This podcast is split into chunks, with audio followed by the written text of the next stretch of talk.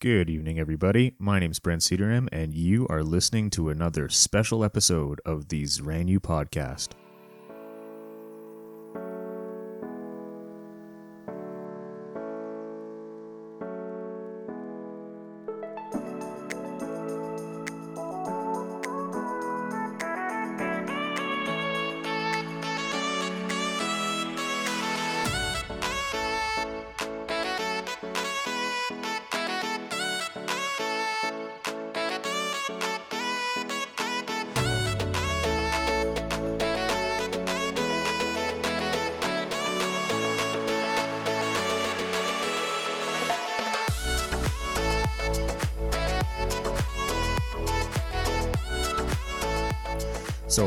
Chance the other day to catch up with a really, really good friend of mine. Uh, I've known him for the better part of 14 to 15 years. We used to work together in Kananaskis. We worked together in Edmonton.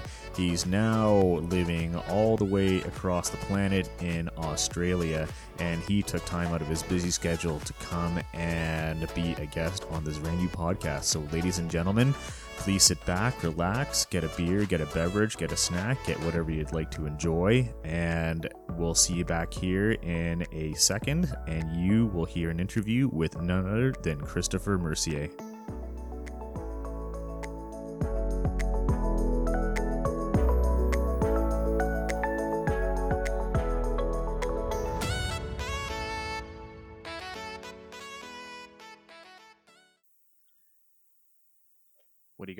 Yeah, drinks. Here we go. Canadian Club. I thought you were on the vodka sodas for some reason. No, no. So so these are these are common here. This is uh pre-mixed drinks. Um, yeah, don't you remember we went to the fucking uh above and that- beyond. that wasn't bar it? No. No, no, no. Is that what it's called? It was the Aussie bar on on Whyte Ave. oh yeah yeah yeah yeah yeah yeah. Uh, That was I can't um remember that what was it was called. oh, what was that? It was like down unders or something. I, it probably it's probably not there anymore, but No, it's uh last last when I was still in Canada, it was a British bar.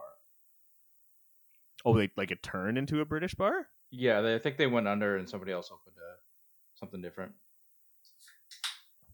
Yeah, and they've got they had the, like the dark and stormies and Well, it was the it was one night. There was just like a whole bunch of scantily clad women giving us free samples, and we just kept getting free samples, more free samples of that Canadian Club and ginger or whatever it was. that was the uh, the night we went to Pampa. That's right. The when three of us. Catherine and I were having a date and you were our third wheel. Oh yeah, oh yeah. We were And the then- third wheel. I was a third wheel. yeah. And then we started drinking doubles at, at dinner. Because Oh, we and didn't the realize there were came. doubles.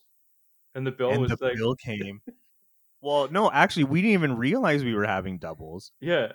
we were we were just like thinking our alcohol tolerance was like super low and we got so fucking smashed and then the bill came and we were like what oh my god and it was like they were serving us doubles the entire time i remember i was pissed i was happy drunk and pissed at the same time because nobody told me i was drinking doubles like that was that had to have been at least ten years ago. Oh. No. Well, it's been here for uh almost six maybe. now. no you're yeah you're probably right. You're probably right. It was probably around 10 years. Yeah it's been a long time since we chatted but also um like the Zrani podcast is about like change and self-improvement and and, and sharing stories and and and giving people value? And um you know i've known you since 2007 holy crap what is that like 14 years now? Yeah. it's a long time. So I've I've uh I've known you as a dad, a chef, um, you know, then you, you a rum lover. I don't know if you're still a rum lover or not. I've got I've got I'm building my collection once again. Oh, are Um, you? Yeah, there's a there's actually a distillery. Um, it's about 20 minutes down the road called the Beenleigh Distillery. The which? Beenleigh. Beenleigh. Okay. Yeah, and uh, yeah, they've got some tremendous rums that they're doing. Oh, nice. Yeah, so it's just like a small artisan distillery. It's it's just phenomenal. They got some really good stuff. Oh, nice. Yeah, I remember you were like a, a dark rum and diet with like two ice cubes or something. like that. Yep. That's how much we drank together. Yeah. or before that, it was uh, a lot of the margarita maker margaritas and Jello shots and. Oh, you remember those 151 Jello shots we did? Oh fuck! Don't remind me. Trouble on the balcony. uh, like literally makes me want to puke as soon as I because it's like, oh, that stuff is literally. It's like, it's like Everclear. Not as bad as real Everclear. Is it Everclear or is it Absinthe? I can't remember. It's one of those that makes you go blackout blind drunk. Uh, Anyways, probably Everclear. It's like 150. 90% proof or something. Uh, well, it's it's seventy five percent proof. Mm. Yeah, or no, not seventy five percent. It's one fifty one proof, but it that means it's like seventy five percent alcohol. So seventy five percent of that is like pure fucking Grain alcohol. Jesus Christ. yeah. Um. So yeah. Anyways, um, as a rum lover, and then you know you moved halfway around the world. You know you, you started up your own your own business, the food truck, the Canadian food truck, and you know fast forward a few years, you're you're a volunteer firefighter now, and you're you're an apprentice electrician now, right? Um, yes, on the last two points, sort of. Um, I'm just I'm I'm part of a the rural fire brigade. Um, here Okay. in it's uh the Coomer Valley Fire Brigade, but Okay. I'm not an official member as of yet. Um, Okay. I'm still waiting on the bureaucratic paperwork to get done, so that I can have an official um, uh, QFIS number is what they call it, and I can officially be uh, an official member and actually fight fires. Okay, so so, so you're you're a member now. So what do you do? Um, at this point, it's just it's training. Um, Okay, So we we meet weekly. Uh, we have a Tuesday night right. um, training, um, Mhm. and it's every Tuesday night. Uh, we'll do like hose work, or we'll do drills, or we'll do um, sometimes we do theory. Um, Yeah. We had a presentation from another one of our firefighters. Is a one of the I'm not sure if he's pilot or co-pilot, but he's one of the fire bombers. Oh, nice. Okay. Yeah, and he went over to the U.S. to to train for a bit, and yeah, we had like a here's the services that they actually offer to you here in Queensland, and here's how you'd use them, and here's um here's the resources you can position, and this is how you call for this, and um the basic was we're all firefighters here, so if you want to talk to me like Yeah. a firefighter, we'll understand that. Oh, okay. Yep. And as Man, for so- the yep. Yeah, go ahead. So as for the apprenticeship, um, I finished my my cert two, which is uh, entry level, starting your career um, in electricians. But I don't Okay. actually have an apprenticeship quite yet. Um, I'm just waiting for my boss to get that done. Oh, okay. Yep. Ah, okay, okay. But you're on your way. So you're I'm- you're you're starting out a career in in uh in electricity. That sounds really dumb. In electrical work. Electrical work. That's the word I'm looking Yeah. for. Okay. So are you doing? Is it like residential uh, electrician or industrial or commercial? Like what sort of sector are you gonna fall into? Um, well, right now we we we actually just uh, finished a major a major uh, contract we were working on uh, for a uh, luxury brand uh, retail shop. I'm not going to name Okay. it because yeah, yeah, they're yeah. trying to they're trying to let All us 13 of first, this and then brand you new can talk podcast listeners aren't going to worry about it, probably. All 13. Probably not, but there'll probably be a few people that I don't. Doesn't matter. Anyway, so we just finished a major uh, 15 week job doing a, a major um, luxury retail outlet that's huge. Um, we've done uh, houses, we've done offices. Um, yeah, it's it's pretty complex, pretty full on. So So have you tried to do any shit in your house now? Like No. rewire stuff or build contraptions? Well, we don't own at the moment, so uh, so I'm not gonna. I've tried to look at the the internet a bit, but yeah, I don't quite have the uh, the hardware for that. Yeah. Yeah. so yeah. Okay. yeah, it didn't didn't really come to much. Um, I want to wire up some LED lights for my garage so I can see on my workbench, but that's pretty Nice. much about it. Nice. How big's your garage? Oh, it's two car. Well, you could probably get two car garage, two cars in it, but yeah, it's a decent, large one side one car garage. Okay. Yeah. No, no, that's cool.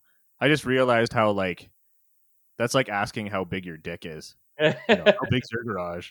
but this big. Yeah, that big. And then I'm like, hmm, hmm. I won't complete that sentence, but uh, Yeah. yeah. No, that's I've good. Got a, I've got a full workbench in there. We've got uh, Nice. storage on one side. There's a fridge and a freezer in there. Nice. Yeah. Uh, I've got a treadmill, and we can still, if if we actually just parted the crap in the middle, we can still park the car in there. Nice. So yeah, yeah, when we when we bought our house a few years ago we had a like it's a single car garage but i think i parked when i had a small corolla i was able to get it in there but like literally that was all i was able to get in Yeah. and you know i've decided or we've decided that we're just not going to use it actually as a garage because we've uh, accumulated so much stuff over the years that we literally can't park a car in there anymore so yep. Um. I was like that at one point, and then I moved to the other side of the planet and started all over again. yeah that fresh start eh that's awesome yeah. So, um, I got a bunch of questions for you, but I- I guess the first thing is, um, what's COVID like in in in Australia right now? Um. Well, let's see. Uh, it's cost me uh two jobs and a family member at this point. Um, What do you mean, a family member? yeah, I had an aunt that passed away this year from Oh no, sorry to hear that. um yeah early early January. Um, she was I believe she was eighty six. Okay, Yeah. Yeah. So unfortunately, you know, there's a personal loss there. Um, Mhm. Yeah, I've lost uh, two jobs. That's uh, I got laid off back in just trying to think March, I believe, okay, and then um, I got a, a new job as a uh, a laborer, um, working a pipe extruder. So they made uh, PVC conduit and piping. Mhm. So I worked there for probably about three months, and then got laid off laid off there because right, um, COVID COVID affected their uh, business where they they had too much uh, pile up of stock, um, which was kind of a good thing because the next day I started my my schooling for my apprenticeship. So Oh, nice, nice. Yeah. That's good. That's good. um, Yeah, at- it's certainly crazy. Certainly crazy times. I'm I'm curious because uh, uh, I'm getting, you know, obviously they say what they say in the news in the media, but uh, so I guess I'll ask you, like, is COVID pretty much non-existent now in Australia, or are there still restrictions, lockdowns? Like, what's what's going on? Um, there's there's definitely uh, restrictions. Uh, there's social distancing, what we call it. Um, you know, you got to keep 1.5 meters from anybody. Yeah, Um, yeah. But you know, the theaters are open. Restaurants, you can go sit in a restaurant. You can go to uh, sporting events. I went to um, a uh, rugby union game about Oh, nice. Yeah. about three months ago, and the stadium was packed. So, you know, it's it's it's there, but it's not quite uh, as full on um, as it is other places. Like we've had, Did you say it's like you're you're kind of treating it like it's flu season now? Like it's there, it can infect people, but the healthcare system can handle it, so to speak, where it doesn't up, upset normal living. we haven't had a uh, community transmitted case in the last, I believe it's twelve days. I'm, I might be a bit off. I haven't watched the news or listened to the radio much. Oh, you better be careful because I'm fact checking this shit as soon Yeah, as we're done. You man. better. I expect it. but, uh, uh, you know, like we've had hundreds of cases, not thousands of cases. Right. Like we've been able to. Um, there are small hotspots, like as as in small, like Melbourne and Sydney have had huge lockdowns and Right. have had to um, implement huge restrictions. I think in Melbourne you still have to wear a mask. From Okay. Yeah. from place. Um, in Queensland, where I'm at, uh, there's there isn't a lot of COVID. There was a there's a couple of the UK strains that were going through Brisbane. Um, right. Yeah. But that was that was literally two cases about a month ago, and there was a, a lockdown that lasted. I think it was three days, and then we had to wear a mask for I think a week, week and a half. Yeah. So Okay. So you're definitely well ahead of the game than uh, than we are over here in, in Canada, and we won't even talk about the states. That's just Yeah. a different story altogether. Although per capita, they are winning the vaccine race. Oh, but we weren't here to talk about what's that. So finally. yeah, they're winning at something. Um, but uh, yeah, don't want to talk about COVID or vaccines unless you want to. I'm not. I'm not very uh, well versed on the matter. I'm. I'm more curious to hear other people's perspective on it. Yeah, it's, so yeah, go ahead. Definitely, uh, like I've talked to uh, friends and family and about about how they're dealing with COVID and and whatnot. So I'm I'm kind of somewhat abreast of what's going on in in Alberta. Right. Um, but yeah, here it's completely different. Yeah, and and speaking of family members, like so, my my I had one, two, three. Um, I had four family members contract the virus, um, and unfortunately, similar to you, one one, death. My uncle passed. He was eighty, kind of the same age as your aunt, I think, like 86, 87. I can't exactly remember. Well, That's The number.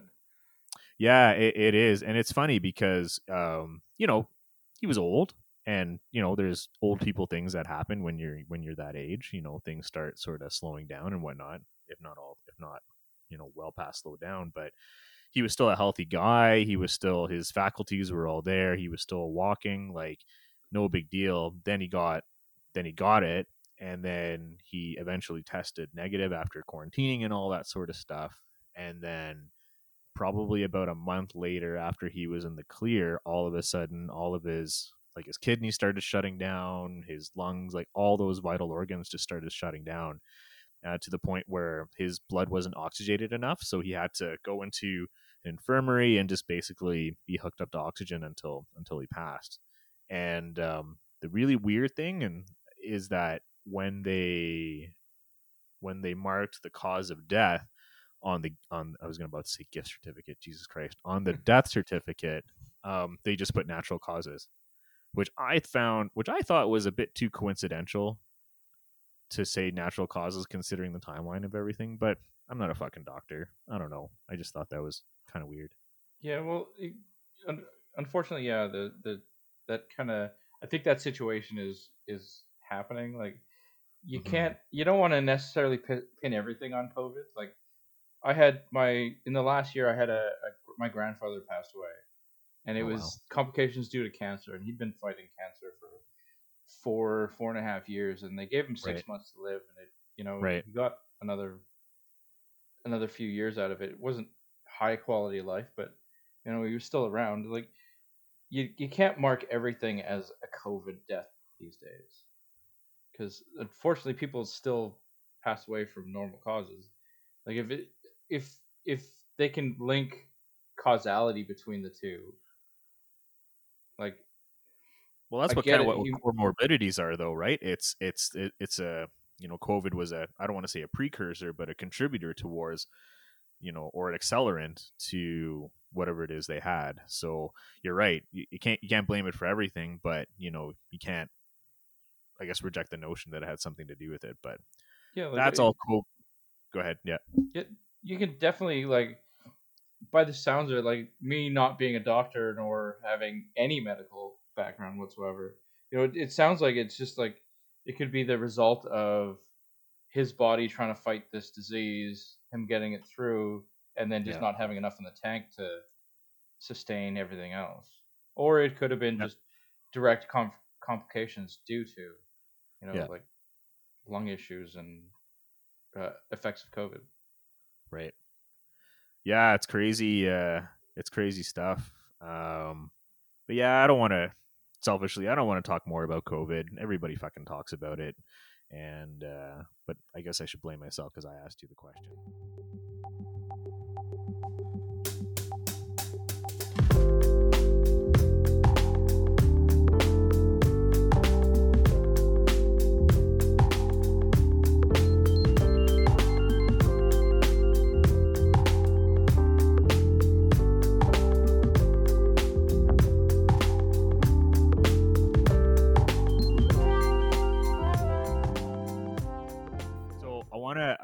Few questions for you.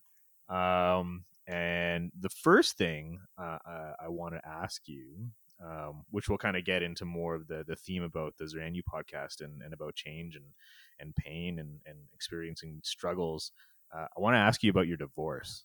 Um, Okay. If uh, if that's okay.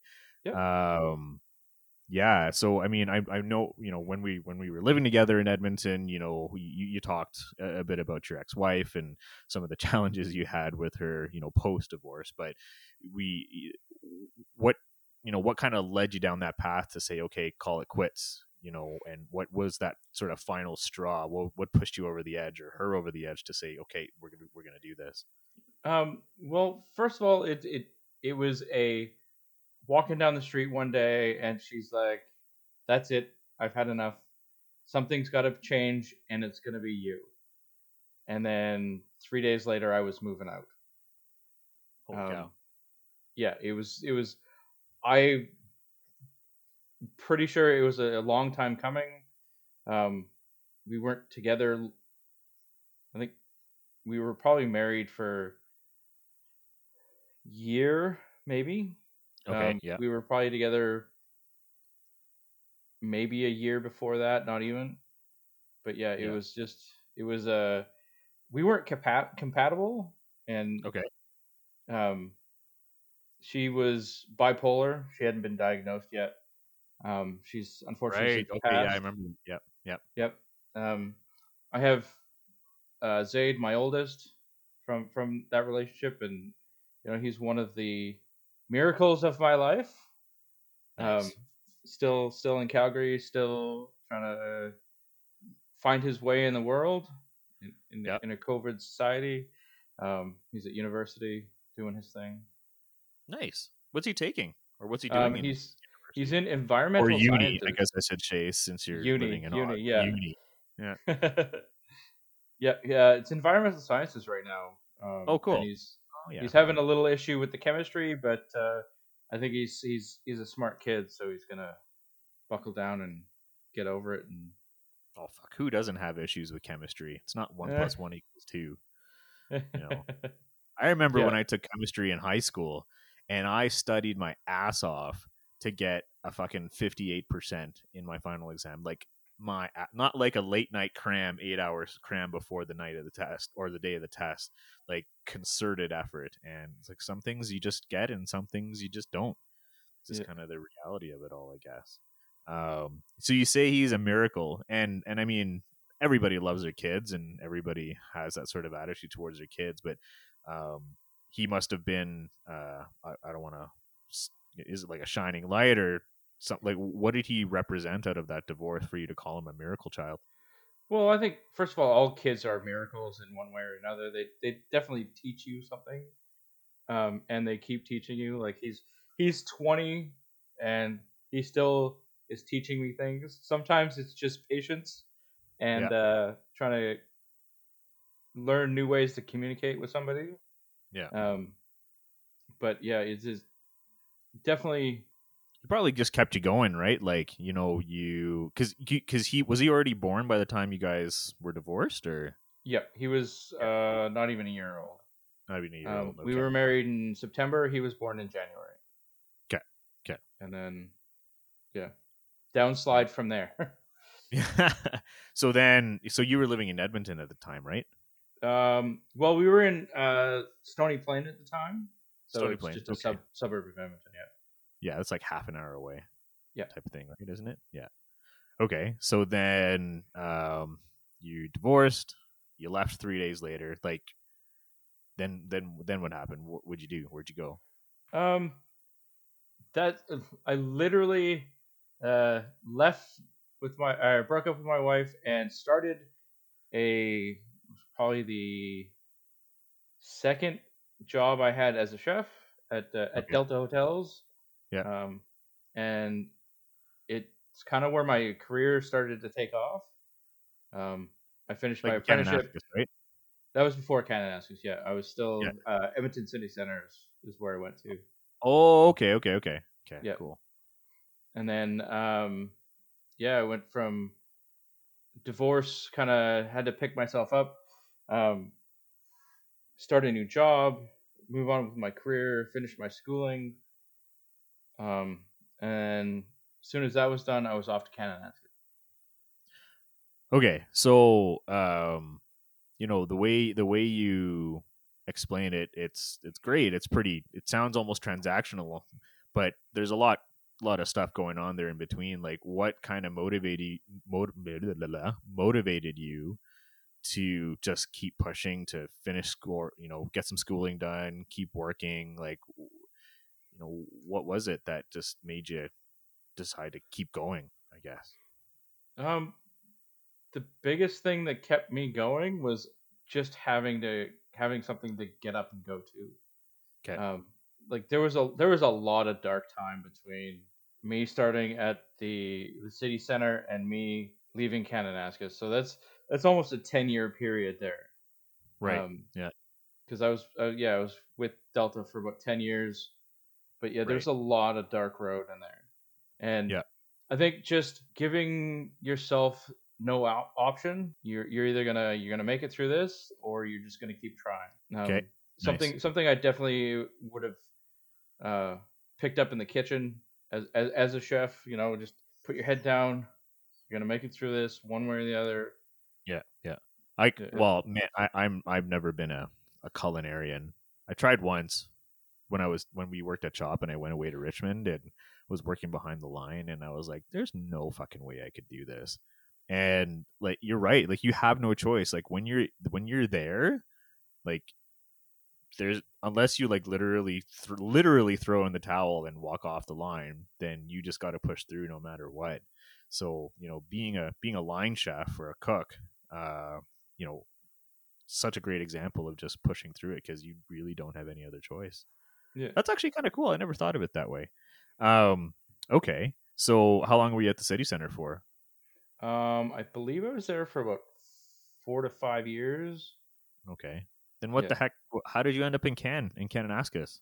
Um, well, uh, David Gray and Associates. So it was David Gray and it was oh, uh, oh, man.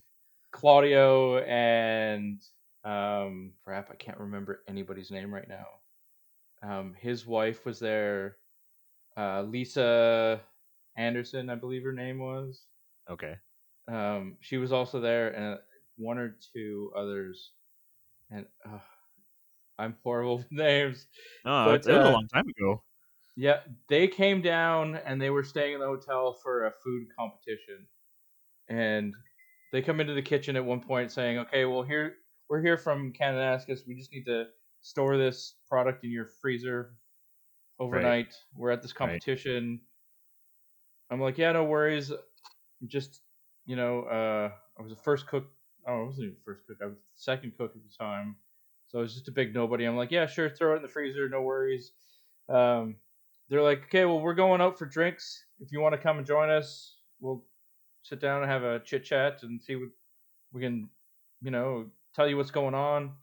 I sat down with them, and like four hours later, I'm like, all right, my next stop is definitely Kananaskis. These people nice. have passion, they have a drive. It's just something completely different from what I was used to. Okay, and so you just you gave your two weeks and just no. Came? Um, I was there probably another six months before I could just okay. up and leave. Like, yeah, being being a, a single dad and and whatnot, and I had to finish my my schooling.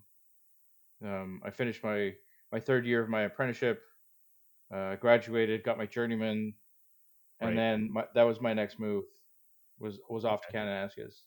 Okay. Like at one point, my chef sat me down as just just before I was done my my apprenticeship. He's like, "All right, well, you're about to graduate. There's not much else we can do with you. What are you gonna do with your life?" I'm like, "I'd like to go to Kananaskis now, please." and you know, it was just a conversation at a Boston Pizza after um, I think it was Festival of Chefs one that year. Oh yeah. Yep. And I'm like, I'd like to go to Kananaskis, please. Can you help me with the transfer? And he's like, Yeah, we can probably help you with that. And I had a phone interview with uh, David Gray. Yeah. And somehow I, I knocked his socks off. He didn't remember who I was. like honestly, I don't think I knocked his socks off. I think I just impressed him with the fact that uh, the one question that he asked me is, "How do you make hollandaise?" Yeah. And as soon as I was done telling him, he's like, "You're the first person in about two years to give me the right answer on that." Haha, there you go. So, so yeah, it was uh, Yeah. those those Sunday morning brunches where you got to make it like six times, kind of Oh, paid off in the end. nice, nice. Oh wow. Well, I remember David Gray. He was a uh, he he he he came off as a tough cookie. I guess we'll put it that way. But he was certainly he was certainly a fun guy to be around. No, Yeah, he was- uh, no doubt about he- it. he definitely had had some high standards. Like I I worked with him closely. I've I've received the wrath of of his his bad side, Oh yeah, but he was he was honest and he didn't sugarcoat it. And I think a lot of people didn't quite accept that. Yeah. And I think that's probably why he had he had that reputation. Yeah. But at the end of the day, he was there when you needed him. that's good. That's good. And I and I and I actually like that um that approach, like just straight up, no sugar coating. And sometimes the truth hurts and the brutal facts hurt sometimes and it's up to you whether or not you want to take it for what it is and learn from it or you know, just be offended and sit on the couch and sulk about it, which obviously I don't think is the right way to go. Okay, cool. Yeah. So then, you know, you you definitely had your fun. Uh, that's where we met, you and I, in Kananaskis, and and we certainly had some good times. Uh, Do, you- do you remember how we met?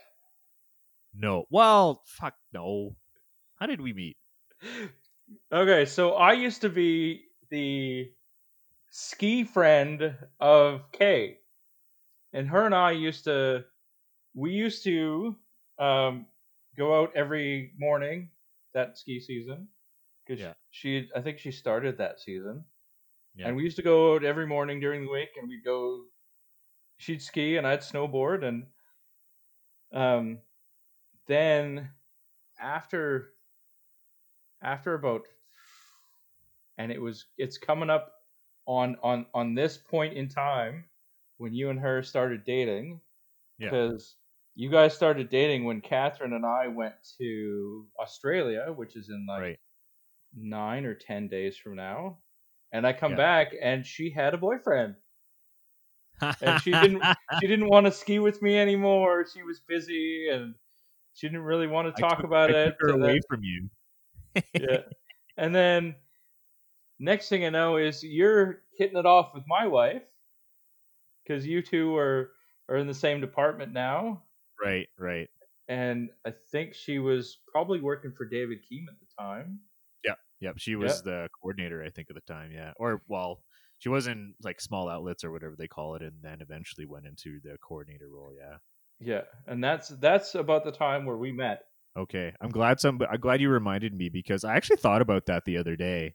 Because obviously, there's been so much time and so much that has happened since then. I'm just like, how did we? Like in my head, I just remember you and your whites behind the fireweed line, just doing your thing. Like I don't actually remember when we met. I don't even remember meeting Catherine. I just I remember like, you know, work instances and good times and woodies and and all those all those. Actually, no, there was Bighorn Lounge and football and with your wife. Yeah, there was a Family Guy episode where Joe Madden was on it, and they it was just about he. They made fun of the way he said football, and Catherine and I got so wrecked at the Bighorn Lounge during Super Bowl. We ate so many wings, and we would literally sit there hammered, and I would just in the middle of the bar just yell football football and like i would literally do this. And for I those of you listening i'm sure you probably don't find this funny at all but this is like one of those inside friend things where it was so freaking hilarious. I was working in the Bighorn Lounge kitchen at the time, and I That's could right, hear you from the kitchen. I spent a year in that little kitchen. oh man. Good uh good times. So uh so yeah you were so you you- how long you you were there for what like four years Four to five years, yeah. four to five years in Cannes. So you left. You went back to Edmonton or went to Edmonton. Um, so what was the you know what was sort of the straw or the the trigger that made you decide you needed to head back up to northern Alberta? Um, I decided that I needed to be closer to my son. I've, I'd missed, Yeah. missed too much of his of his life. I was Yeah. still on my days off, like every other weekend type thing, but it was during the week. Yeah. Um, every other week, I'd drive back the three and a half hours to Edmonton. Yeah. Finish it, you know, ten o'clock at night. Get to Edmonton about two o'clock in the morning. Just completely wired. I'd had a couple of Timmys by then and you know try to get a few hours sleep so I could pick him up right, instead right. of him going to daycare. Okay. So I'd have to pick him up at you know usually it was six o'clock, so I'd get about four hours sleep, and we'd spend the day together at my my dad's place, and then we'd sp- Okay. I'd spend two days with him, take him back to drop him back to daycare on the third day, drive from Edmonton to Kananaskis, have enough time to take a shower, have something to eat, and then start work the next day. wow. And I did that for for almost five years. And it's just Right. at, at the end it was like I can't do this anymore Right. because you know, sometimes you you don't get that two days off in a row. Sometimes you're not gonna see two days off for once a month. You know, like I'd missed too many weekends and too much time. Um, I'd met Catherine and we were starting a life together, and this wasn't the place for for us to do that. We wanted Right. to buy a house and settle down and hmm you know expend my career past where it was at because I couldn't get to the next level there. Well, and and it's it's funny because you know I from a hotel perspective, like I worked in both resorts and city properties, no different than you. And there's certainly a different mindset when it comes to you know that family life, that personal life, uh, in that resort. Well, I don't know how best to say this, but when you live in a resort like Kananaskis, where you're in the middle of nowhere, your average demographic is like 18 to 24. You know, as far as the line staff, like nobody nobody thinks about you have a son to get to or a family or other commitments. It's like you either work or you're in res or you're at Woody's or you're out playing living the adventure, so to speak. So you're right. Like there's just some places that, you know, they'll they'll they'll be aware and they'll recognize the fact that you have family obligations, but you know, especially in culinary, it's like it's so military precision in a manner of speaking where any deviation just almost feels like it throws the whole thing off course. So there's you know you're less sensitive to things like that. So there's probably a lot of people out there that have had to leave jobs instead of trying to work out some sort of balance with their employer because of the nature of the the industry that they're in and that's tough because uh, unless you say otherwise like you were I mean, I, I, I felt that you were having a great time in Kananaskis. Things were great. Like there were some good people around that you had good times with. Um, you're giving me a blank stare. So is that No, no, I'm, I'm with you. okay? So I, was just waiting for, for my hopscotch for me to jump in somewhere. But yeah, Yeah. like I, I I still look back at Kananaskis thinking, you know, this is probably one of the the better times in my career as a chef. Like Yeah. it was life in the resort is easy. You don't Yeah. have to worry about getting into the car, driving to work. Yeah. You know, you work your day, you get into the car, you drive home, you got to make a dinner, you got to, you know, you got to, okay, well, we want to go out, we got to go all the way out, get back in the car, we got to go out for dinner, we're going to go out for drinks, we're going to go this this place, that place. I got to go shopping. I need a pack of smokes because I smoked at the time. You know, in the resort, you you walk from the hotel, you walk to the residence, you pick up your pack of smokes at the the bear, Mhm. and then you walk to your room, you get changed, and you walk to the bar. And it's Yeah. That's a ten minute process. And you know what? Nine times out of ten, if you already got the smokes, you don't bother going home. You just go from work to the to Woody's. Yeah, yeah. And then you just stumble your ass home, and you know life is easy. You get up the next day, you do it all over again. Yeah, yeah, You got your rent's paid for. If you need food, you go down to the bear. You don't need cash. You can just put it on your next paycheck. you know, everything is so easy. And you get caught in that trap. Mm-hmm. And it, it feels like a trap once you get out of it. Yeah.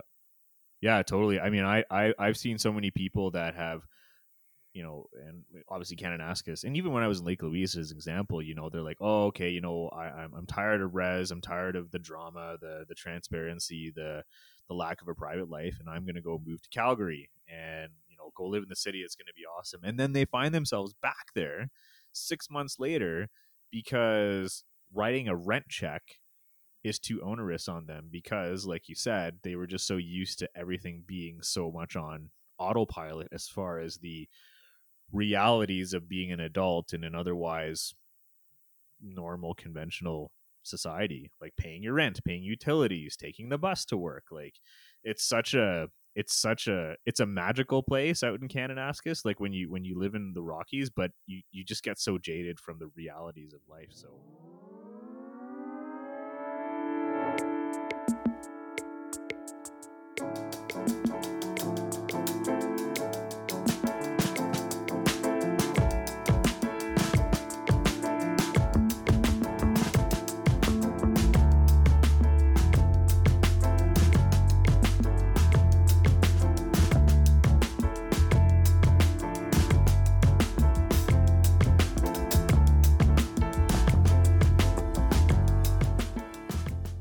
Yeah. So, uh, yeah, that was actually one of the other things I wanted to I wanted to ask you because I remember um, the day that you and Catherine came to me. So I was I was the GM of a restaurant in Edmonton, a steakhouse, and, and Chris, you were a senior sous, was it?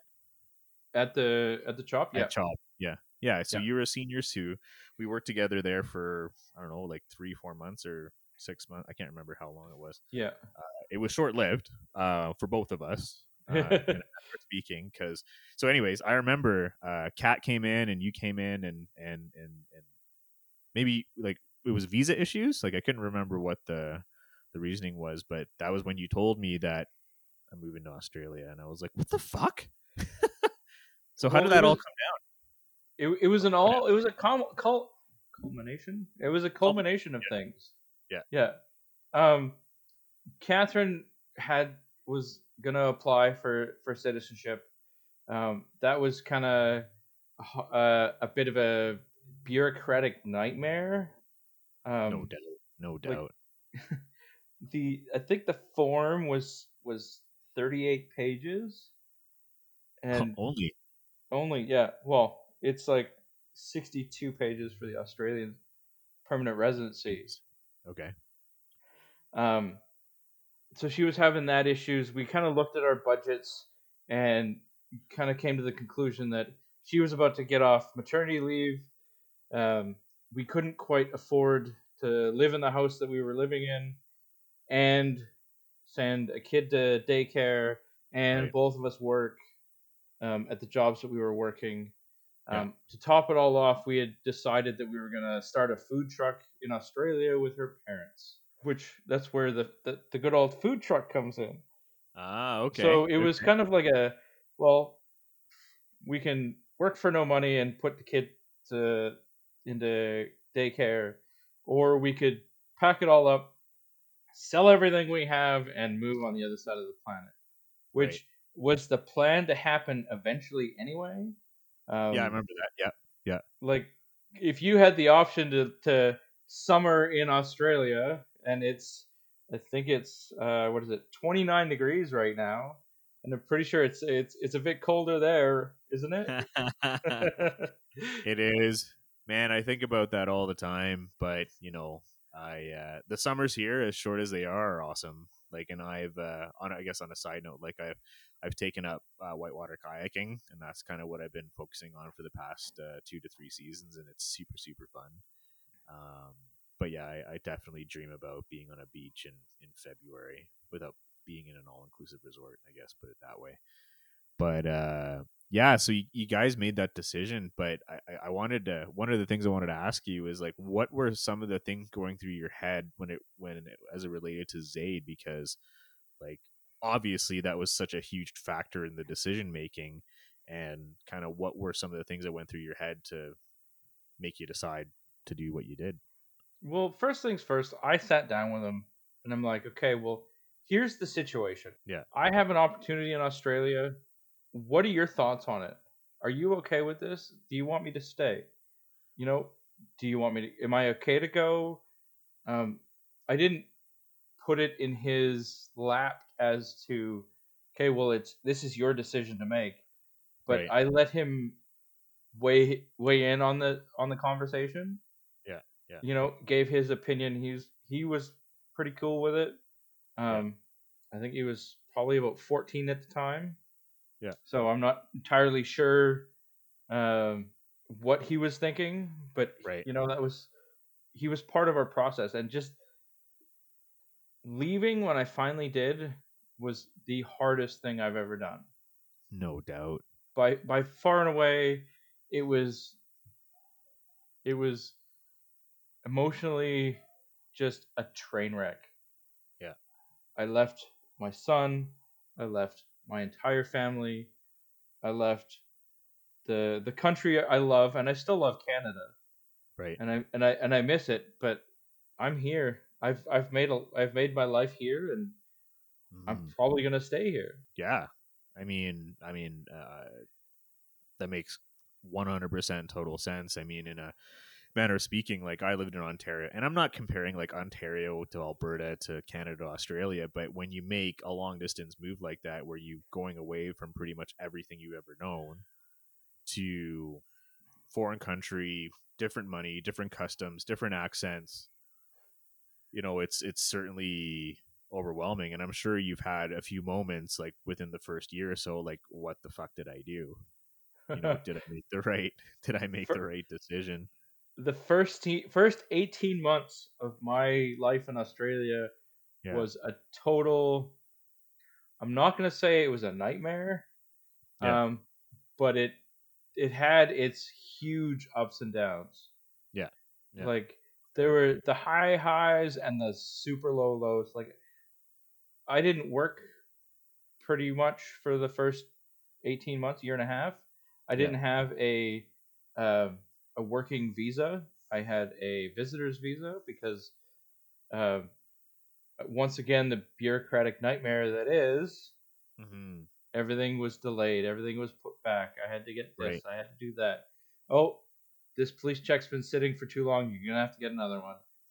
And being on this side of the planet, having to get a RCMP police check is a task and a half. no doubt You know, I had to I had to print out a form, go to the local police department, have them fingerprint me, yeah and have have one of the the constables there be like, okay, well let's fingerprint you. Here's here's the cell right there. That's where you'd be staying. We were the fingerprinting you normal, and Wow. you know, I sent it off, and the constable missed my thumbs. no way oh no So it took it took almost a month, month and a half for Yeah. them to get it and go, well, it's missing something. Yeah. So then I did it again and they lost it. It got lost in the mail. And I get I get a, a email from this company like four months later because you can't actually do it through the, the RCMP. You have to go to a third party company. right and they've they finally took a look at what they had and Yeah. and said, "Well, we've got 8 out of 10. Just get it done and scan it and just email it to me." okay And what had happened is in the process of the first fingerprints and the second print fingerprints, they actually got bought out by a different company and moved. Okay. So it was a different company with different standards, and they're like, "Yeah, just just push it through. We got to get rid of this Yeah. old file." Yeah, yeah. So luckily, I I kind of moved on from there and got my fingerprints done. I had to get a medical.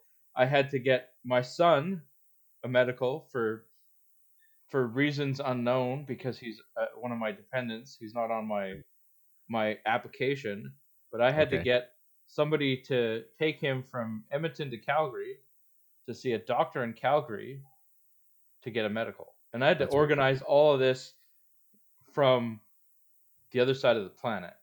Yeah, yeah. and, and that That's was crazy. that was just a big frustration. Yeah. I'm calling in favors for my parents. I'm calling it for friends, trying to see anybody that can take him. Eventually, my dad was like, "All right, let's take him." Okay. In the meantime, uh, he goes to get the the medical, or just before he goes to get the medical, his mom passes away. oh my gosh. His passport expires. So he needs a passport that's signed by a parent or guardian. yeah. I'm here. I can't do it. I looked into it and they're like, "Yeah, you're not even in the same country. You can't we can't send you can't send the forms to you to sign to send it back to Canada." Oh my gosh. I'm like, "His mother just passed away. Yeah. Yeah. What, what do you want me to do?" And and unfortunately, the only next step was to um allow his stepdad to take guardianship. Oh wow. Okay. So I had to give up my my rights as a parent in Oh, order for him to get a passport. permanently. I guess that there's no such thing as temporary. like guess, I but- didn't give well, technically I didn't give up my rights as a parent, but I allowed somebody else to be his guardian. Right. Okay. I see. Now, if I if I had to go to court and that would have been a nightmare, Yeah. I would have had to fight to get my rights back. I, I, I, was I was assured that yes, yes, you can get your rights back. Yeah. You are his parent, you are paying child support, you are legally entitled to these rights, but you need to sign this form saying that this person has the rights to be guardian. Wow. That's that's Yeah, a lot and- of shit, man. And that's Holy just cow. dealing with the the the permanent residency so I can get a job. I had a food truck that was um Yeah, yeah. It had its own ups and downs. Like the service was great. But you weren't even able to really. Were you, were you actually op- operating it, Well, or like how did the whole The the loophole the there is if you're um you're allowed to operate in a family owned business. So I wasn't allowed to get a job, but I could Oh. work at the family business. So I could work in the food truck, and I was Yeah. the sole chef for the, the the Canadian Cook Shack. It was called, and we had we had these kilo turkey yeah, legs, yeah. and we served poutine um, with a we got a cheese curd product that was made for us, but we couldn't get the curds. We could just get they just make it in the big block, so we had to shred them. So it was shredded cheese curds Oh, and we had turkey okay, gravy yeah. because when I grew up, that's that's what it was. It was turkey gravy over beef gravy, and we kind of got blowback on that. Right. But you know, it it wound up just Yeah. there was going into your into business with your family is difficult, and and honestly, that's all I want to say because there were ups and they were downs yeah, yeah, yeah, fair enough. and um, it definitely put a lot Yeah, of strain on my relationship with my wife and we had our own ups and downs. Yeah. um, i think it made us stronger as a couple. Um, and and you know to this day we're still Mm, we're doing really good. Like considering what we've been through in the last six years now we've got a another baby. I don't know if you can hear her. I can Yeah. hear her. She's, she's having a chat. Oh, I, I heard I heard some screaming in the But, background. you like it, Oh, it was wow. difficult. And then it fell apart on me. We it things just didn't work. Next thing you know i i don't have a job. Okay. my wife and i had to, were were living in a in a condo. Um we had a, a kid that we had to luckily there was government programs for him to go into a kindy program so that was uh for i think it was like okay. That's kindergarten well for the no Canadians that's that's listening. different it's more of like daycare with structure so Never mind what I just said. so it's it's it's a structured Like preschool? What? No, there's there's we, that's coming up. Is preschool a thing? It's With, it like, with- starts so it's kindergarten for Oh, oh, pretty much from Man. when you're 'Kay. put into kindy and there's I think there's four years or five years of it. And then it goes to prep and then it goes to Yeah. grade one. Yeah. So yeah. Okay. from from there it's all the similar although it goes to grade six and then it goes to high school So, uh, so you guys were living. So, um, you moved into a condo after the the business, like after you guys closed the business, right? um just before Just before, actually Okay. Yeah. just before we moved into a condo i wasn't i didn't really have any friends here Right. so i was sitting on my butt watching tv being a stay-at-home dad which didn't really i love my son i love both of my sons and Yeah. my daughter Yeah. but being a stay-at-home dad is a lot harder than i thought it would be hmm Yeah. just you know it the depression sunk in real fast Wow. Okay. um, I started packing on the weight. Um, in in Canadian terms, I think I was up to like 230 roughly oh wow. before I finally like I got to do something. I've got to I've got to change. I got to make a change to my lifestyle because I felt like crap. I looked like crap. Mhm. I didn't have any energy. I didn't want to do anything. Yeah. I didn't want to make dinner. I didn't want to do the laundry. I didn't want to get off the couch for anything. I didn't want to play with my kid. I didn't want to talk to my other kid. I didn't want to. I just Yeah. that was it. I just wanted to sit here and let the world pass me by. Right. Um, and then okay, so you uh you were a stay at home dad, and would it be proper to say you kind of fell into a depression of some sort?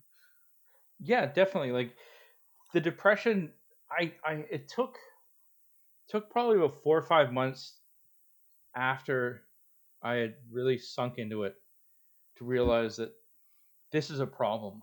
Right. This is this ain't good for me. And my wife was saying, you know, was she she'd tell me all the time, you got to do something. You got to what's wrong with you? right. What's what's going on? You got to you got to do something. You got to do something. And then one day it just it clicked. I bought a pair of running shoes. Nice. I'm like, I can't go to the gym. I can't afford it. I'm not working.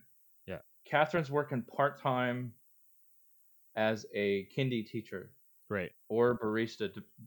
She kind of switched from barista to kindy teacher about then.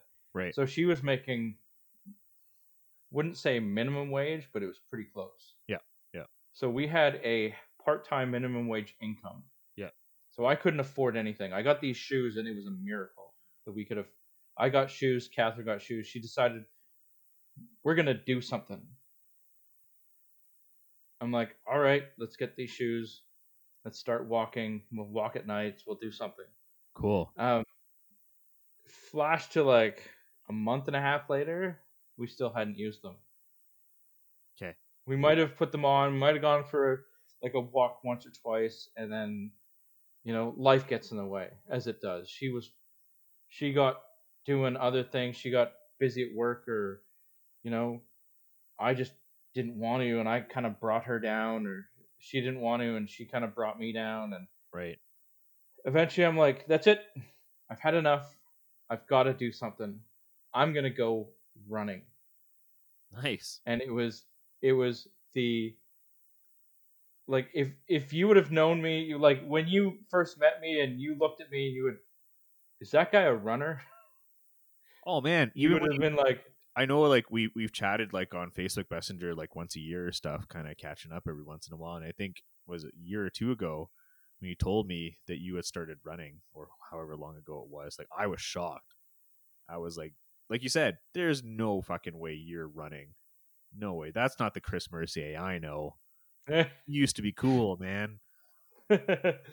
yeah, I started running, and that it it was just it was I think it was probably like a kilometer and a half.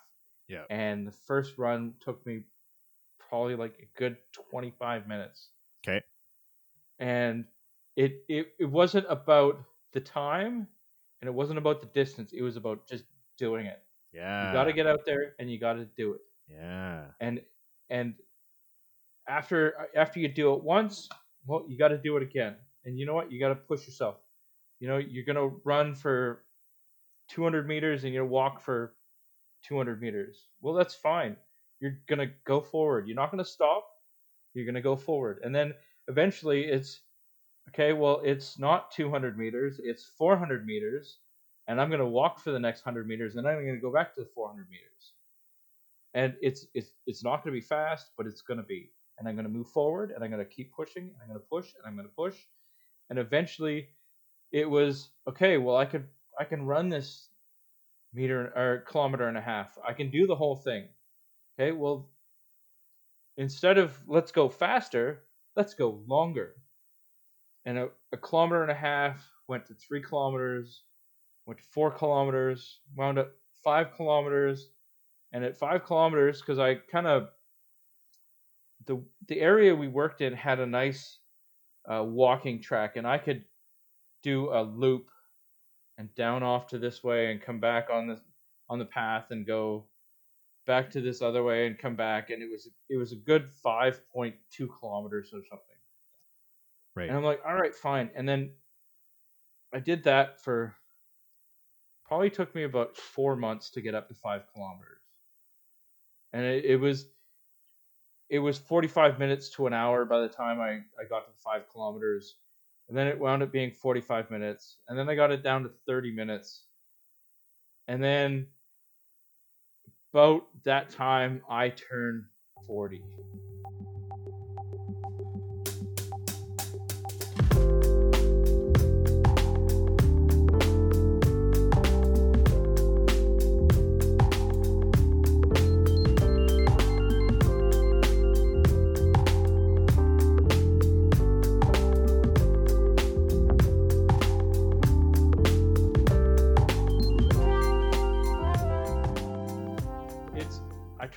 40. We moved from one place to another. This new place doesn't quite have the same running tracks, but we've got there's hills for days and there's no flat ground and there's it you're, you're running hills now. Yeah. So that that five kilometers and I was able to figure out what five kilometers was. Wound up going from 30 minutes back to 45 minutes because it's uphill half the way Right. and I'm doing it changed from I think it was like three to five meters of elevation to like 75 meters of elevation Wow, in my okay. run. Yep, yep. All of a sudden, it just gets it gets into the back of my head. And I'm like, there's a they were talking about the marathon today on the radio. Maybe maybe I could do that. Why not? Yeah. Like I a year before that, six months before that. Yeah. You would have been like, good luck, man like even now you're like good luck man it took me another i think it was probably just over a year Yeah. and i did it i ran a half marathon That's so awesome. 21 point uh 21.9 kilometers or Right. whatever it is Yeah. i ran it nonstop in two hours and 11 minutes Good for you. Wow. That's good time. which eh, it's okay. Um, it was within my goal because I kind of just put down a realistic goal. I yeah. figured out what I could run, and then before before the marathon, I think the longest I had ran was probably 10, 11 kilometers, Right, right, right. and I could I could do that in almost an hour. So I'm like, eh, 21 kilometers, two hours and 20 minutes, I can do it. So you beat There's a, there's a your time. I beat my goal by by nine minutes. This is this is so awesome, and you know a lot of there's there's so much that you said in there that's so applicable to a lot of the things, a lot of the different you know topics that you know I've talked about over the past couple of months. Like the the one question I have though is, and it may be a bit ignorant considering everything that you've just spoken about, but why did you do it? Why did you decide to get off the couch and and put on running shoes and start running. I mean, it almost seems like common sense, and people are like, "Oh yeah, I understand why," but no. But what was your why? Because like bef- before your answer, like like finding your why or your purpose to do anything is your fuel. It is your drive. It will get you through the the bad days. Like everybody can do anything on the good days, right? But it's the bad days where you really realize if you're going to be able to do the things you want to do. So what was your why? Cuz I needed to feel better. That was that was I I felt I was depressed. I was fat.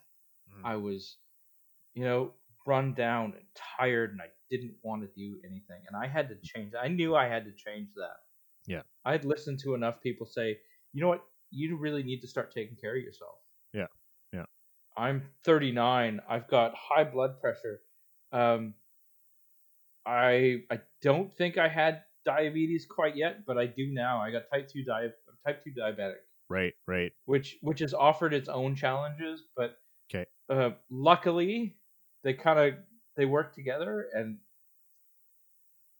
and you know it's it's it running was for the better. Um, in in the process of up until that first marathon, I I ruptured my hamstring. Oh jeez. I, I didn't tear it, I tore it in two. So I've got a section that's uh, I think it's seven centimeters long that's Okay. behind my knee. Yeah. That it's not one hamstring, it's two. Jesus. And um, the reason I I don't know how I did it at the time, but looking back on it now, I think I have I think I have a clue why, Okay. and I'll get into that a bit later in Yeah. in the story because this this running story hasn't quite come to an end yet. Okay. so I, I ran the first ha- first half marathon and I Yeah. did I did great. Yeah. Um, unfortunately, about kilometer 18, my hip starts bugging me, and I, I'm thinking, okay, well, it's just you know I haven't ran this far, I haven't done this much. I've got to keep pushing. I'll be fine. Just kind Yeah. of stretch it out as you're running. Yeah. It's kind of one of the things you do. You know, my hamstring wasn't hurting me. My felt my feet felt great. Um, I was still passing somebody people that were losing their their drive. right. Um, there were there's the the Gold Coast Marathon, which is the marathon I ran, um, is known as one of the flattest courses in the world. Okay. There's there's not much elevation. There's there's a couple of bridges you kind of have to go over, Right. but because I was running in the hills, hills are easy for me at this point, and Right. I'd start just flying past people because they'd hit a hill because they've been running the treadmill for for too long and they they don't really they don't have that hill climb drive and i i kind of just lean into it and just kind of push harder on the hill and get over it and Yeah. so i kind of figured by eight by the kilometer 18 kilometers you know that's that probably had a lot to do with it fatigue just whatnot um i finished the marathon two hours and 11 minutes it was great my my my wife and my oldest son and my youngest son were in the crowd and they were on the finish line Nice. they didn't see me finish Oh no. they heard my name because I, I as soon as I hit the last kilometer, I Yeah. picked up my pace, and for some unknown reason, I start just crying. Wow. It was kind Yeah. of like, you know, that, that moment of completing a huge task, and it just the emotions, and I'm just like trying to fight the tears. Yeah. And you know, everybody's like cheering you on on the sides, and you're like, "Yeah, I'm doing it. I'm gonna finish this. I'm gonna, I'm gonna get this goal." Yeah. this this un unsurmountable un, unsurmountable Yeah. unsurmountable task that Yeah. I put in front of myself. This goal is gonna come to an end, and I was. You can see the there's there's a couple of pictures that they they took, and the look on my face is sheer just like determination and tears. Yeah, yeah, yeah, yeah. Oh, that's awesome. so I, I I get get to the the finishing carpet, which is I think the last it's either fifty or hundred meters. They call my name and I sprint. Nice. And according to what my wife said is, oh, I think we heard your name. Where are you? I'm like, oh, I finished about five minutes ago. Where are you?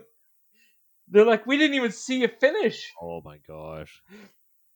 And and I kind of just like a black blur because I'm wearing black leggings and a, a black top and just kind of like a blur. And I the the pictures I cross from one side of the track to the other just to get around a whole bunch of people that are Yeah. kind of like taking their last few slow steps, and I just kind of like, Phew!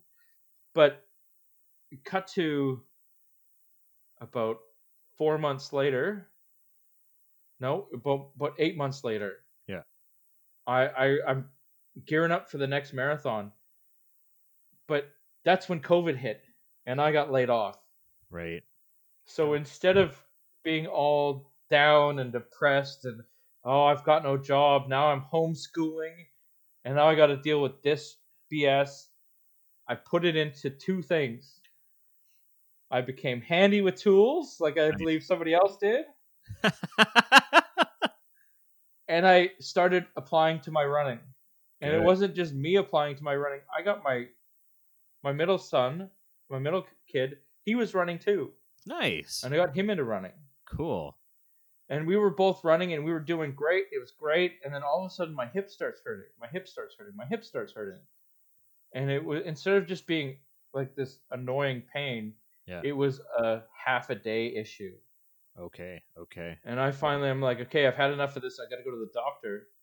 And I go to my doctor, and he's really good, but he sends for sends me for X-rays, and I get an MRI, and they and I come back, and he's like, okay, this is above my head. I don't understand what's going on. You've got excessive bone growth in your hips. Okay. So I've got bone. I've got growth. one hip that bugs me, and the other one that's gonna be bugging me. Is is pretty much the way he broke it down to me. Okay. Okay. So I've got I've got a bum hip now. Right. Um, and I'm still waiting to see the specialist, unfortunately, because thanks to COVID, they're not seeing anybody right now, and I think there's still the doctors and and whatnot at the the the specialist level are still doing a lot of uh, tele tele image tele tele whatever's telehealth or whatever it's called. Yeah. yeah. Yeah. Yeah. like So, can you can you seeing- still run? You just can't do it for long distances now, or Um, I well, I stopped running. That's, stopped, that's- and I, and I and I put I put on like you know six seven kilos and Yeah. Um, but yeah, I had to stop running because it just hurt so much. Um, now my doctors come back and said, okay, well, I think you need to to start running. You probably do it at a slower pace, um, but you got to start moving. You got to start doing it again. So that's that was my gift of COVID. I, I built a table and I lost a hip. oh, right, the dining table, right? Yeah, it's so we- I built this. Uh, it's a six by two meter Yep. dining table 'Kay. with an ice well in the middle, completely out of old pallets. Yep, yep. Yep, and it's it's it's nice. I still need to finish sealing the uh, the, the ice well in it. It's got a little bit of a leak problem in it. well, by by a little bit, I mean like a huge leak problem. But I think it it has a lot to do with the uh, the sealing technique I used. But uh, yeah, I, and and and I got to build some chairs for it. But uh, that's awesome, man. So I yeah. wanna, I wanna, I wanna go back a little bit because you mentioned like when you were running your first half marathon, you know, by kilometer eighteen, you know, your hips were really starting to to give you trouble, and um, so I mean, what what what helped you to push through to finish the marathon? Like, and I know like a lot of people who compete in marathons have already built up enough I don't know if resiliency is the right word, but you know, they're able to push through the pain because, you know, endurance running and, and marathon running is no easy feat. But there's also a lot of people that maybe would have quit. You know, so what what kept you going? What kept you like how did you handle the pain? I didn't give myself the option. I think it's pretty much where it came down to. Okay. Like quitting quitting wouldn't have happened. I wouldn't have let myself. I, I've worked too many bad services on a line to know that stopping and quitting doesn't get you anywhere. You- Right. if you're done and walk away, well that fuck you. I got to do your job now. Yeah, yeah, yeah. So you don't drop and you don't it's on the line is about not letting your team down, but when you're running it's not about letting you down. I put myself in this situation. I told people that I'm doing this. I had to do it. Like if I I it, it never even crossed my mind that this isn't going to happen. I'm not going to be able to finish this. Right. I think it's it's it's just a matter of having, and I've always prided myself for years on this. Is just having the ability to get the job done. Yeah. It might be not the fastest. It might not be the prettiest, but I'm going to do my best, and it's going to get done. You know, I That plate's going out. That dinner's going to get served as quickly and as with the highest quality as I possibly can. that's such a great story. I mean, the uh, you know, right from you know, you just have to do it. There just simply isn't an option to, you know, and we hear about. I guess this is this is the funny thing. Like we hear about all these these stories about uh, whether they're celebrities or, or figures or whatever, what have you, about people, you know, overcoming these odds. Um, for me, knowing you for as long as I have, hearing that type of story coming from you certainly hits home um, because you know I've always known this, but you know you've been through a lot. Your family's been through a lot, uh, a lot of different things, a lot of ups and lots of downs, like you said. But um, you're probably one of the most resilient people I've known, and you know it's. I think it's because of that mentality that you, it, it's do it or bust. You know, there just simply isn't any other option. You got to do it, or else there is just nothing. I think that's fantastic, and uh, I think that's a great message to that. I hope everybody listening um, gets some value out of. And uh, thanks for sharing, man. That's an awesome story.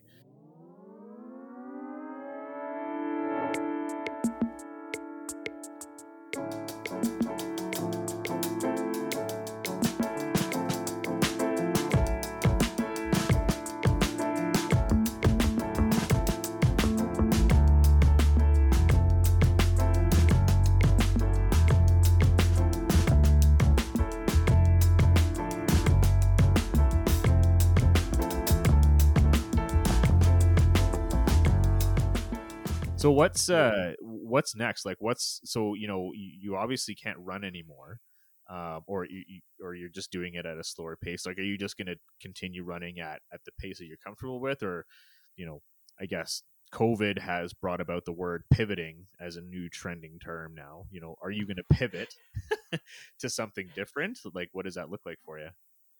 Um, at this point, um, I haven't gotten back to running. My doctor's telling me I probably should. Okay. Um, the wife and I go for nice long walks, and I'll do. She'll do some jogging because she's trying to push herself to to meet her goals. She looks great, by um, the way. Oh, she is not the same woman she used to be. No, Like, she no, is no half of that. Does she still Like, look? I, I am so proud of, of what she's done yeah, for herself.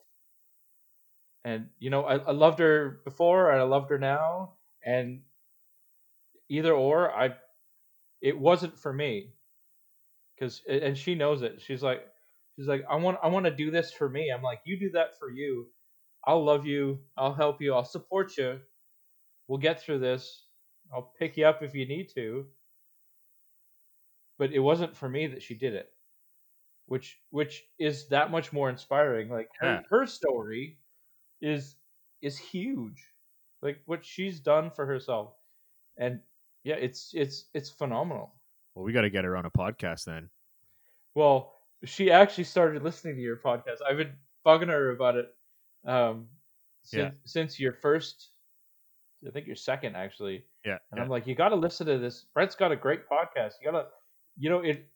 You say so, a lot of the same things about motivation and and just getting stuff done. I think, yeah, yeah.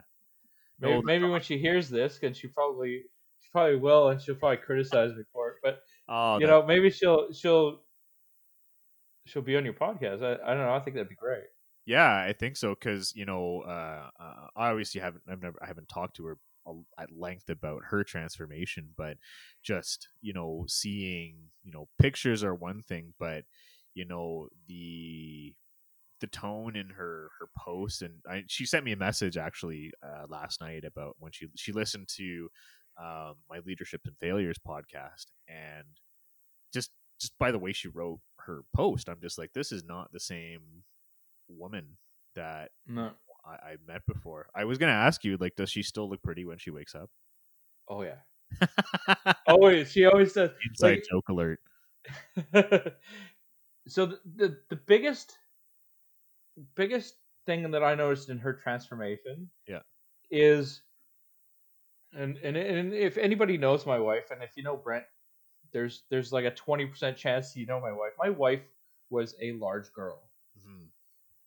and the biggest thing I noticed was the fact that I'd have to roll over and scooch over to cuddle her at night. Right. Whereas at one point in time, it was she was pushing me off the bed Yeah. Yeah. just because the way she slept and how, and I could just like roll over and it was cuddle time. Yeah. And it, and as soon as it changed from roll over to scooch over, Yeah. it was that was the biggest thing that I noticed. Like Crazy. Okay. Nice. Yeah. her the the amount of space that she takes up is I swear to God it's half.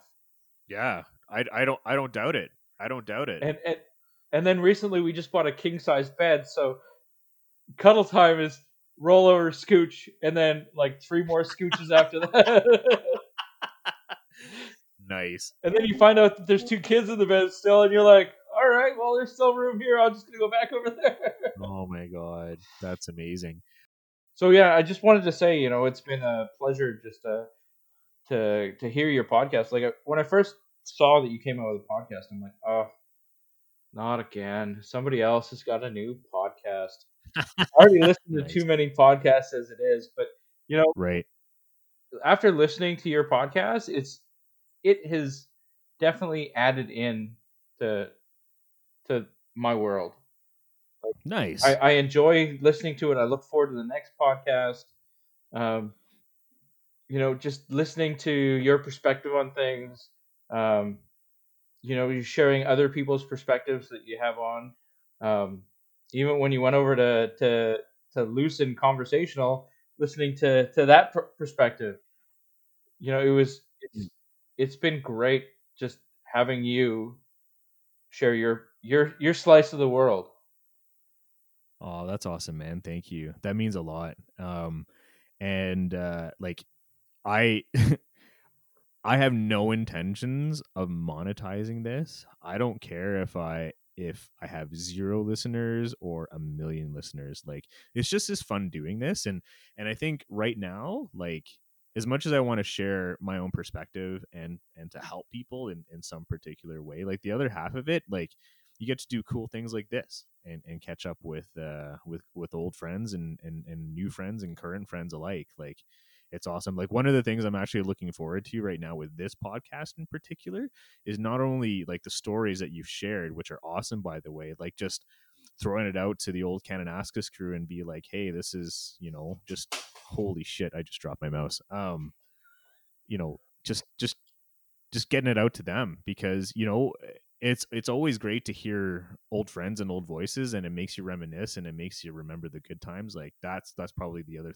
part of this that i'm really looking forward to and hope that it actually that it actually does that. I'm glad the podcast is is is um you're enjoying it man. That's great. Yeah, no, it's it's been great. And and as for so you better share the shit out of it then. as What's for the old that? Cat I don't think uh, my lovely voice is gonna bring anybody coming. I don't think I uh, I was well liked by most, and I think that's just well you yeah but at the same time you weren't out to to to win the approval of anybody either which is a great quality in itself so i wouldn't worry too much of that and i could probably bet you because you didn't give a shit about what other people thought that's i'm sure prop people respected you for that so Well, in any case I hope so. Like it's it's certainly not something I was ever looking for, but yeah yeah no that's good that's good that's a good. lot That's of awesome. lonely nights sitting in my room doing nothing. But no, right uh, cool man. Thanks, Thank- thanks for having me on your podcast. It's been, it's it's my first one, and I've I've probably listened to like five thousand by now. and you know like ever since i started this like there's just podcasting because it's so easy to start and actually it's relatively cheap to start. Like there's just so much content out there. So much and um, like you know the content that I do uh, for this brand podcast outside of like you know you know friends conversations and maybe some you know opinions on things from time to time like there's so many motivational and journey of change and things out there. It's just like you said the the the perspective being offered and i'm uh i'm happy if i only have 13 listeners for the rest of the time that i do this and if it grows to more then hey that's that's great. Um but yeah it was great having you man great to catch up with you for sure same here. It's you know, we've we've said it enough. You you're gonna have to come visit us one day. We, we can so you know another podcast in person. Yeah. Oh man, that'd be awesome. It doesn't take much. Doesn't take a lot of equipment. You know, Kay and I were we were talking about it the other day, and uh, it. So I have this thing. I have this thing where if something is mainstream, I don't want to do it. And ever since I moved to, we'll call it the Bow Valley, Banff, Lake Louise, like it's it's fucking it's Aussie 2.0 eh. in in that area and n- nothing's wrong with that i love aussies i think it's great and when i worked at sunshine for a season you know i was basically surrounded by them so i got to know them their culture their lingo and all these kinds of things and it's fucking awesome man i love it but because it was so mainstream i was like everyone's like i gotta go to australia. I got that's my that's my thing. I gotta go find myself in australia. I'm like fuck that. Fuck everybody wants to go to australia. I'm not going. Come sit on the beach, mate. well dude. Come have a barbecue. Come come enjoy a few bevies. No, but but so so anyways, the only reason why we would want to go is to come see you guys. Like that's like the that that's the the, the the single motivation to go to Australia is to come see you guys. And I know Kay's always talked about Chris and Mel and wanting to catch up with them. Um, I don't know if they're in Australia or if they're in New Zealand. They're in New Zealand. Um, I had to. I went and visited them for a week about four years ago. Oh, nice. It was Okay. part of my, my visa process, and that was that was in my running process. I actually had to leave Australia for. I had to leave the Rock in order to get my visa application processed and finalized. yeah, you got to kind of like re-enter the Yeah. country in a manner of speaking, Well, right? they, yeah. they won't they won't finalize your your decision until you've left. So you have to Right. leave, and then they they'll be like, yeah, okay, you can come back, or no, you can't. And oh, that was the most stressful uh, uh, uh, trip vacation, I guess. I don't know of my life. well, cause yeah, it's like you leave, but you don't know if you're ever coming back. I don't know if I'm coming back. I don't. There was a few uh, uh, hiccups on the way out that uh, that uh, stressed me out completely. That uh, made me think I wouldn't be coming back. And Oh no, what were they? maybe for another podcast. But uh, yeah, it was until until I got that decision, and it was about four days. I was Yeah. just like, what am I gonna do? What am I gonna do? I'm so stressed. I'm so freaked out. I just I don't know if I'm. What am I gonna do? I got like Mhm. hundred bucks in my pocket. I'm in a country where I don't live. I have I'm staying at a friend's place, just chilling out for a couple of days, and Yeah. you know, I got nothing. I, I I can't work. I can't. I haven't worked in a while. Yeah. I can't afford to fly back home. Hell, fly back to any of them. Like if I have a ticket to Australia, and if I can't go there, uh, I don't know what I'm gonna do. Jesus, that's scary. Yeah, it was it was it ranked pretty up there with the uh, the most uh, traumatic, stressful. I don't know what's going on moments in my life. Yeah, no doubt. Well, here you are. You're back in the country. You're safe. You got a beautiful family, man, and uh, you're sounds like you're killing it. So that's awesome.